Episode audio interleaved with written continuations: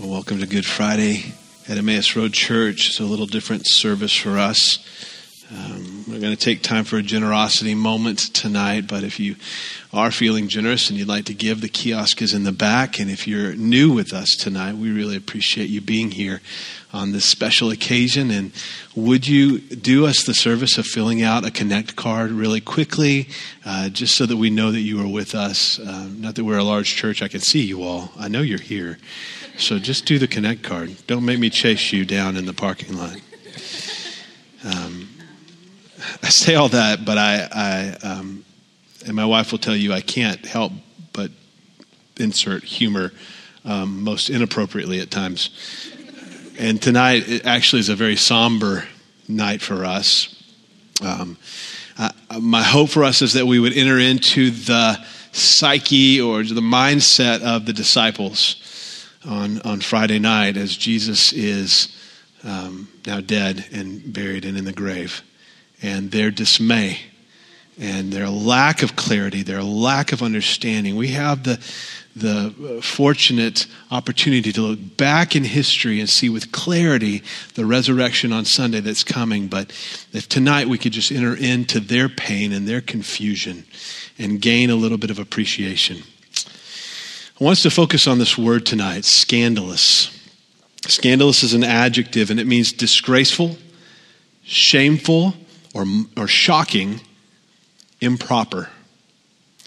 And I want to read for you tonight an account of the most scandalous moment in the history of mankind. This night, not looking ahead to the resurrection, I want us to only think of the cross. This week, I I sought out uh, the crucifixion scene from the movie The Passion of the Christ on YouTube. And I needed to see that again. I, need, I, find that I need to remember it, and that the reminder for me personally needs to be very vivid for my heart to receive it and hang on to it. And I needed to see that again. And as a, fa- as a father, as a daddy, I would just be totally honest with you and tell you that I cannot begin to comprehend the love that God the Father has for us that He would give His only Son to experience that, that kind of excruciating death to set us free from sin. I just, I just want to tell you, I don't love any of you that much. And that's not a knock on you, that's just my limitation as a fallen human being. But that God loves us in this way, that the cross of Jesus Christ is a scandalous reality. And so I'd like to read Matthew 27 tonight. If you have your Bibles with you, uh, Matthew 27. If you, if you pull out a phone at this point, I see the glowing reflection on your face. I will not assume that you're surfing. I'll assume that you're reading the scripture. This is the only moment that's safe to be on your device. Um, Matthew 27, beginning in verse 27, we'll go all the way to verse 54, and I'll be inserting some commentary along the way. Verse 27 Then the soldiers of the governor took Jesus into the governor's headquarters, and they gathered the whole battalion before him. And they stripped him and put a scarlet robe on him, and twisting together a crown of thorns, they put it down onto his head and put a reed in his right hand. And kneeling before him, they mocked him, saying, Hail, King of the Jews! And they spit on him and they took the reed and they struck him on the head.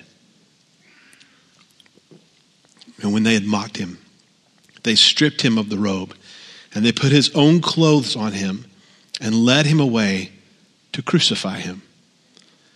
As they went out, they found a man of Cyrene, Simon by name. They compelled this man to carry his cross. You have to understand, Jesus was incredibly dehydrated. He lost a tremendous amount of blood. The process of scourging involved a long whip with leather straps with shards of metal and bone woven into the straps such that when those straps came across the back of the, the person, those hard pieces, whether they're steel balls or pieces of bone, the balls would cause contusions and bruising. The blood would rush to those places, and the, the bone and the metal shards would rip the flesh open as they were dragged across the human back. And so there's tremendous blood loss, tremendous dehydration. Jesus is not able to carry his patibulum, the, the piece of the cross that he's carrying. And so they compel this other man to take it up for him, or they're not going to get to Golgotha. Verse 33 And when they come to the place called Golgotha, which means the place of the skull, uh, by the way, which is the place, if you go back to Genesis 22, Abraham offers Isaac. And just study your geography, that's the same spot where God led Abraham to offer up his son Isaac. And then he intervenes and he says, No, I'll, I'll provide a lamb. Well, here we are. God's providing the lamb.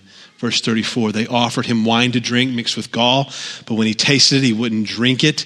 And when they had crucified him, they divided his garments among them by casting lots. Then they sat down and kept watch over him there. The, the Roman guards responsible for a crucifixion were not allowed to leave the site of a crucifixion until all victims were dead. So that means they would expedite the process often. They would break legs, they would light a fire at the foot of the cross to suffocate and asphyxiate their victims, to, to speed up the process of death so they didn't have to stay around for a day or two or three. Verse 37 Over his head, they put the charge against him, which read, This is Jesus, the King of the Jews. Actually, uh, we know that Pilate had it written in three different languages and that the Jewish religious leaders were not happy about the sign, right? Uh, but he said, What I have written, I have written. Deal with it. Verse 38. Then two robbers were crucified with him, one on the right hand and one on the left. And those who passed by derided him wagging their heads and saying, You who would destroy the temple and rebuild it in three days, save yourself. If you're the Son of God, come down off that cross. So also the chief priests and the scribes and the elders mocked him, saying, He saved others. He can't even save himself. He's the king of Israel. Let him come down now from the cross, and then we will believe in him. He trusts in God. Let God deliver him now if he desires him. For he said, I am the Son of God. They, they don't even realize they're quoting Psalm 22, a prophecy written 900 years before crucifixion was ever invented by the Assyrians. Crazy. Verse 44 And the robbers who were crucified with him also reviled him in the same way. Now, from the sixth hour, there was darkness. That's noon. So it got dark at noontime over the whole land until about the ninth hour, until about 3 p.m. So for three hours, darkness. Now, I don't know if you know this, but a lunar eclipse is usually about 14 minutes. This is not a normal occurrence. And about the ninth hour, Jesus cried out with a loud voice, saying, Eli, Eli, lama sabachthani. That is, my God, my God, why have you forsaken me? And some of the bystanders hearing it said, He's calling on Elijah. And someone ran and took a sponge and filled it with sour wine and put it up on a reed to give it to him to drink. But others said, Let's wait and see whether Elijah will come to save him. And Jesus cried out again with a loud voice and he yielded up his spirit. And behold, the curtain of the temple was torn in two from top to bottom. That, that, that deserves explanation. You're talking about a several inch thick curtain that divided the holy place from the holy of holies. And the only person that could go into the holy of holies was the high priest, and that only happened on one day every year on Yom Kippur, the Day of Atonement. And he only went in covered in blood. And if he, and if he wasn't ritually clean and he went into the Holy of Holies in the very presence of God, as it were, he didn't come out alive. And at the moment that Jesus dies, that, that veil is rent, it is torn. As the body of Jesus is torn, the way, the access point to God's presence is opened for humanity. Not just the high priest, not just once a year, not just through special religious ceremony, but the way to God is now opened. And the earth shook and the rocks are split, and the tombs were opened, and many bodies of the saints who'd fallen asleep were raised and coming out of their tombs after his resurrection. And they went into the holy city and appeared to many. And when the centurion and those who were with him, keeping watch over Jesus, saw the earthquake and what was taking place, they were filled with awe. And these hardened, battle weary Roman murderers said, truly, this was the Son of God. How then is the cross scandalous? First, the ruler, the sovereign, the king of all the universe, whom all should obey at all times perfectly, himself became obedient. I want you to just think about that for just a minute. The God who made everything, the God who said stars and huge balls of gas burning, flaming in the heavens appeared. The same God who spoke everything into existence became obedient.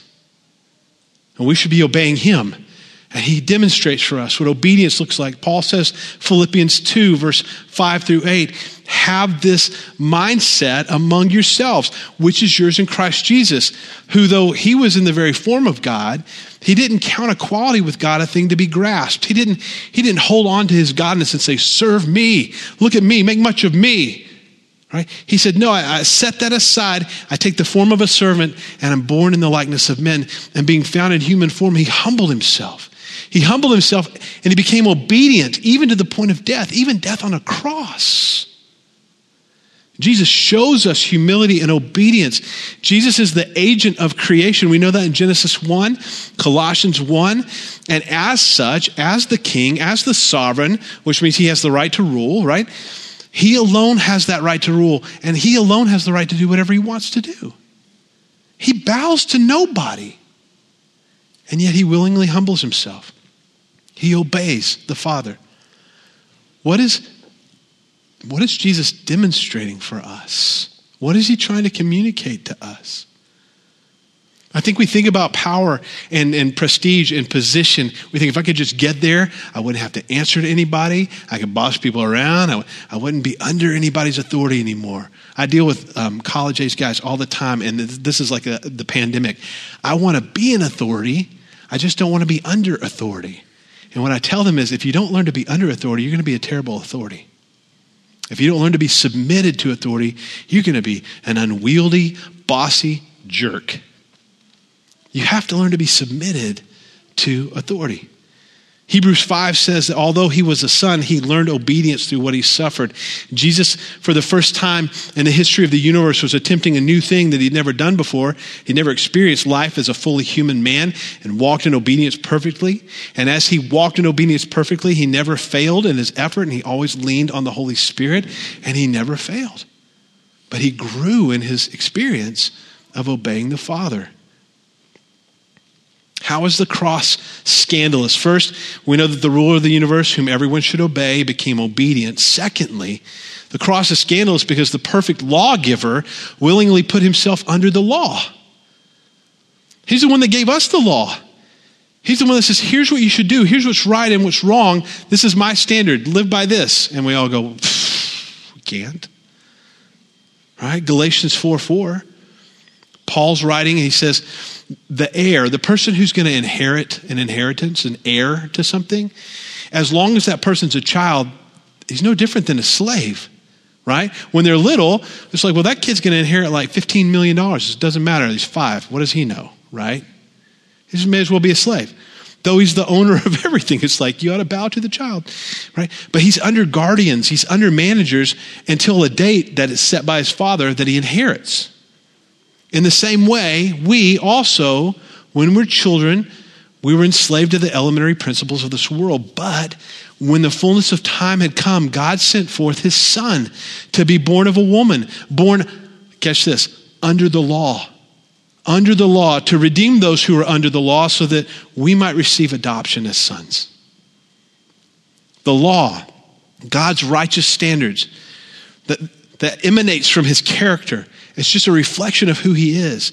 We look at them as rules, but God's law speaks to us about who he is, and, and his laws are given to us as a form of governance. It's a boundary line to, to finite people to do two things, right? It shows us God, like we said, and then it brings us to the end of our futile efforts to try to please him by our works. And when we come to the end of our effort, we go, okay, I get it. I get it. This is by grace.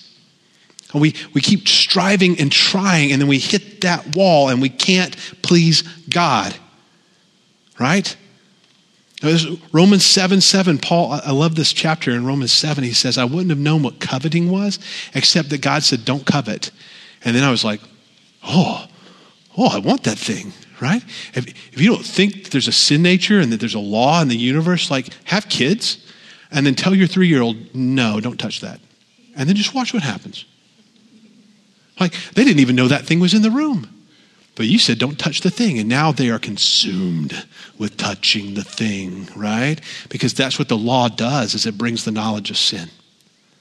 It says, this is the thing you shouldn't do. And now that you know that you shouldn't do it, there's a part of you that wants to more than you ever have before.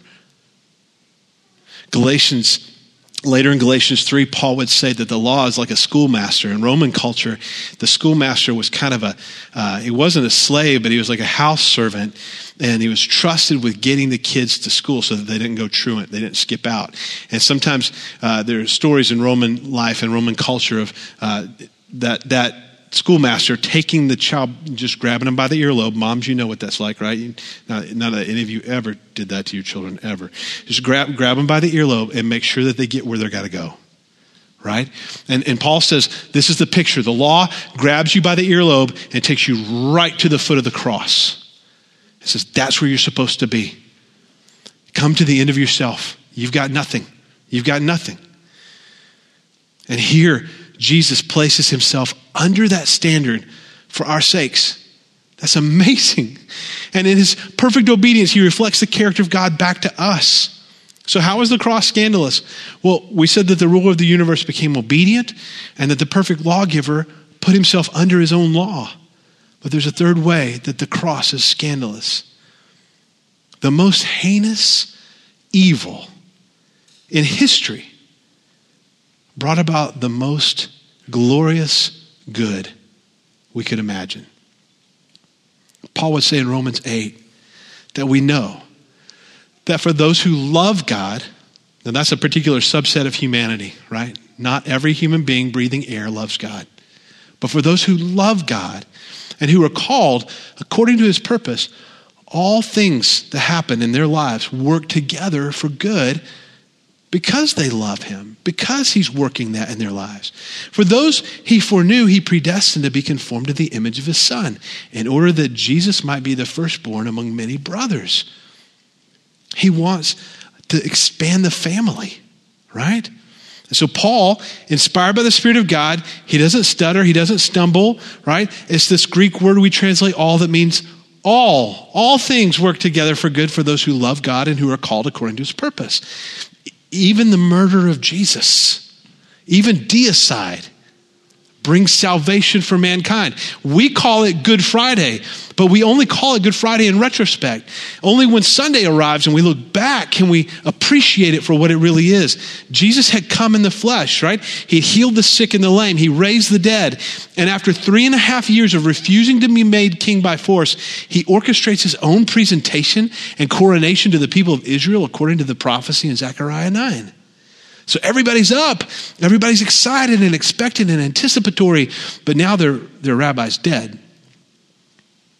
And they had just celebrated the Passover last night. And Jesus had taken the cup, the cup of wine. You may not know this. In Jewish tradition, this is a wedding proposal. Because when a young man fell in love with a young woman and wanted to marry her, he would go talk to his dad. He'd say, Dad, I found the one. I want to go. I got to go get her. I got to go get her. Dad would say, okay, let's go. And they would go together to the bride's house, to the girl's house, and the dads would talk and they'd work out the deal. Because in an agrarian society, right, uh, when you're going to lose a daughter from the home, that's a huge loss. It's a huge loss. That family has to be compensated. And so they would agree on the, on the bride price. And, and then once that had been established between the fathers, the father of the son would pour the cup of wine and he would hand it to the son. Now the son goes to the potential bride and he says, This is a cup of my blood poured out for you in a new covenant. Will you uh, drink? Right? Big question mark. Is she going to say yes? And she could do two things. She could refuse the cup, or she could take the cup and drink. And in doing so, she's saying, Yes, I want to enter into covenant with you. I want to marry you. And Jesus, on the night that he was betrayed, he took that cup. He said, Guys, I love you. Will you enter into covenant with me? Wow. Wow. And then he's arrested. He's taken away and scourged and crucified. And all their hopes of God's kingdom on earth coming presently were dashed. And suddenly there's no clarity. There's only confusion and gloom and despair. And for the disciples, this is not Good Friday. Not yet. The crowds had welcomed him into the city on Lamb Selection Day. We call that Palm Sunday now. They had hoped for many of the same things. They had hoped for a literal, political, military kingdom coming to earth to rid them of the Roman occupation. Hosanna, deliver us, save us. And then their unmet expectations and their fickle hearts made them ready tools in the hands of the religious leaders. Their shouts of Hosanna turned out to be shouts of Give us Barabbas. Blessed is he who comes in the name of the Lord, the Son of David, became cries of Crucify him. And only Satan and his unwitting accomplices thought this was a good Friday at that moment in history. The Sanhedrin thought they'd done God a great service by silencing a blasphemer. Satan thought that he'd thwarted God's plan by killing the Son. Neither understood the role that they actually played in the grand redemption that God had laid out before the foundation of the world. And the followers of Jesus looked on the cross that Friday as a tragedy. We look back now, we see it as great triumph. That on the cross, mankind was redeemed and purchased by the precious blood of the Passover lamb. So let's go back to the cross for just a moment as we finish. How can it be that one man, one human man, should suffer for a few hours and then die? And in doing so, redeem a multitude of men and women for, from an eternity of torment. That doesn't make any sense how one man could accomplish that until you realize the answer. That one man is worth more than all people together. He's worth more. And that's humbling because I thought this was all about me. And it's not. It's about him and his love on display for the world to see. That powerful God, you know, the one who in, in, in, our minds only wants to rule everything and boss us humans around and tell us what to do and threaten us. That's the same God hanging on the cross with his arms outstretched saying, Look at me. I am the God that you fear and the God that you hate. This is the manifestation of my great love for you. Come to me in faith and live.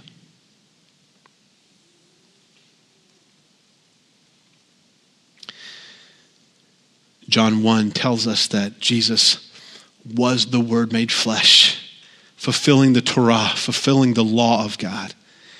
And that flesh, as we talked about a moment ago, was rent, was torn for our sakes, just as the temple veil was torn at the moment of Christ's death to give us access to the holy place, even the very presence of God Himself.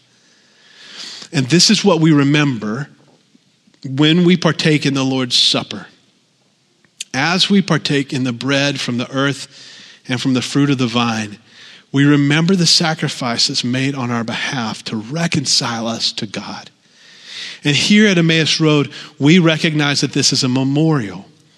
A sacrament is just a fancy church word, whether it's baptism or communion. It's just a physical depiction of a spiritual reality. We're just doing something in the physical that illustrates what's really happening in the unseen spirit realm. And the reality is that the blood of Christ brings us into a new covenant. And so we receive the elements of communion symbolically with that reality in mind. It, it, was not, you know, it wasn't the plan of the Jews who killed Messiah. It was not the Romans. It was me. It was you. It was the plan of God from before the foundation of the world. And I love the lyric, the song that we sing sometimes, How Deep the Father's Love for Us. And the lyric says, It was my sin that held him there until it was accomplished. His dying breath has bought me life. I know that it is finished. And that is why we will identify with the betrayer tonight, because tonight Messiah is dead. He's in the ground, and Sunday has not yet come. And my hope is that we go out of this place tonight in introspection and somberness, thinking upon this reality. So let me give you some clear directions here. In just a moment, the worship team's going to start playing again.